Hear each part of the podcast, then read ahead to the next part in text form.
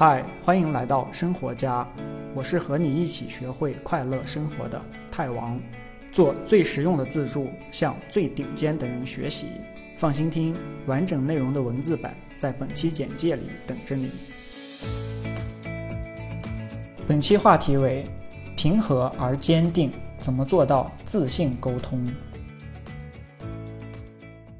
和女朋友吵架了，你一般会怎么做呢？你是不管对错就去道歉？哎，宝子，我错了，然后这事儿这回就过去了。还是骂他，你一天掉个逼脸给谁看呢？还是我没事儿，我能有什么事儿呢？真没事儿吗？真没事儿，然后就不说话，冷战。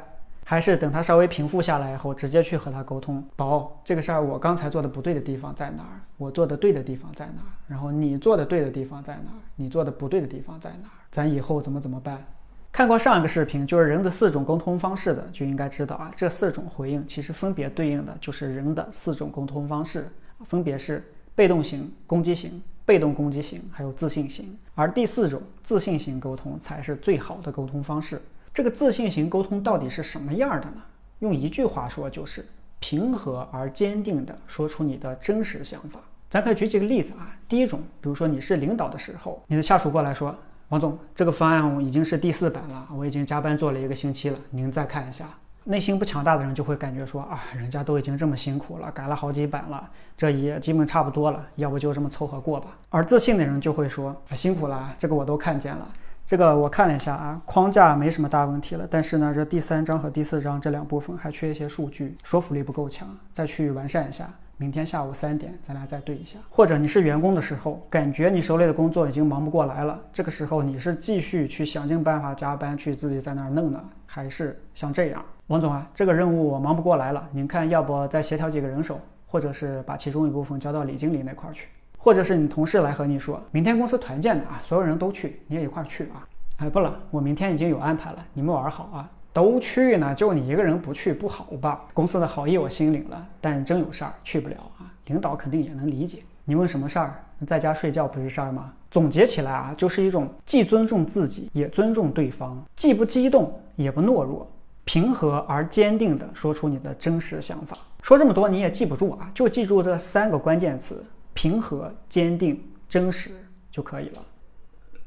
这个自信沟通的本质是什么呢？其实就四个字，就是内心强大。具体来说呢，就是首先就是你要理解，你才是这个世界上最重要的人。为什么呢？因为你过的是你自己的生活，你是以第一人称视角在玩你自己的生活这场游戏。其他所有你生活里的人，所有世界上这些人，对你来说都只是一个游戏里的 NPC 而已。别说是一个公司的领导，哪怕他就是首长或者是首富，在你面前。你都要在心里想这句话：你再厉害，和我有什么关系呢？你能给我的生活幸福带来什么帮助呢？帮助不了，那我凭啥要把你供着呢？大家都是平等的。内心强大的第二个意思是不在乎别人的想法，就是按照你自己的价值观，按照你自己内心的这个指引去生活，不在乎周围那些人怎么评价你。第三个意思是真诚，就是对自己真诚，对别人也真诚。第四个是直接，就是有想法就直说啊，不委屈自己。其实啊，所有人内心深处都希望能真诚、简单、直接的活着啊，就像一个小孩一样，开心就笑，伤心就哭，不爽就骂。只是很多人在长大了以后，慢慢给自己戴上了各种面具。其实大家如果能见到一个真实的做自己、真实的就活出自己本来样子的人，内心其实很羡慕他，很欣赏他的。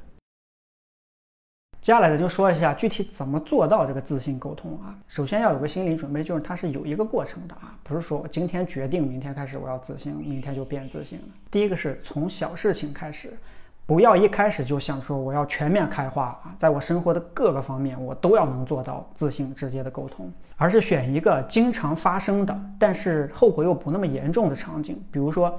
其实已经发生过好几次，你的朋友叫你出去玩，你不想去，但是又硬着头皮去了，或者编了一堆谎话，这种场景，你就针对这一个小场景啊，下次再发生的时候，你就想好要怎么说，然后就直接告诉他们，我今天不想去，不去了。等把这一个场景你试完，哎，发现好像也并没有什么严重的后果，结果自己心里反而很爽的时候，慢慢的再去转移到其他的你生活里常见的这种场景。第二点是搭配于第一点一起用的，就是提前想好你要怎么说，就是针对于你自己生活里最常发生的那几个，你早就想去按自己内心真实想法去做的那些场景，提前想好我到时候要怎么说。因为你如果不提前想好的话，在一件事情已经发生的时候，人去应激的下意识的反应，结果肯定还是重复你以前的老路嘛。因为你的下意识就是去答应的。第三个就是你可以告诉你自己，从今天开始你要做一个真诚的人啊，不再说假话。说出去的承诺就要做到，然后你就去试着从今天开始就去按这个价值观去生活。第四个是要理解，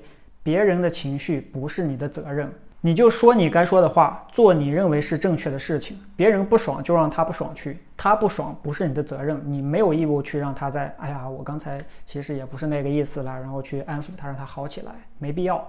他只会难受那么一会儿，之后呢，他其实会理解你，他其实反而会更欣赏你。好，就这四个简单的方法，你就选择一些你生活里那实实际际这种事情去练就可以了。等你体会到了这个东西是真的爽以后，你就慢慢就更容易做到了。最后提醒一下啊，就是因为你之前已经一直是这样了，在别人心里留下了这个好说话啊、逆来顺受这个印象，现在你去改变的话，刚开始阻力会比较大一点啊，因为别人会诧异，哎，这人咋现在不好说话了？甚至会想各种办法把你拉回去，比如说，哎，小王啊，这个工作没你还真不行，只有你能干得成。这其实是一种制造愧疚的方法啊，让你觉得愧疚。但其实你要分清真愧疚和假愧疚，区分的方法很简单，就是你问一下自己，我有没有真的做错什么事情？像这种场景，就是你又没有义务去给他做那个事情，所以他那个愧疚就是强加在你身上的。过一段时间，大家习惯了这个新的你以后就好了。而且他们喜不喜欢你重要吗？最重要的是，你现在该开始喜欢你自己了。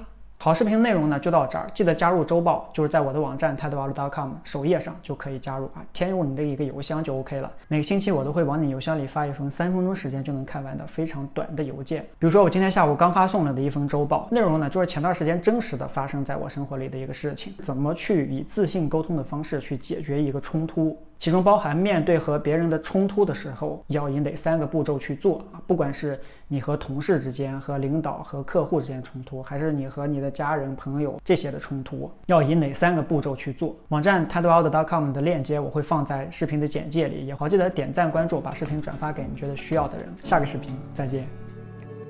恭喜你离学会快乐生活又近了一步，别忘了订阅这个栏目。我是泰王，下期这里等你。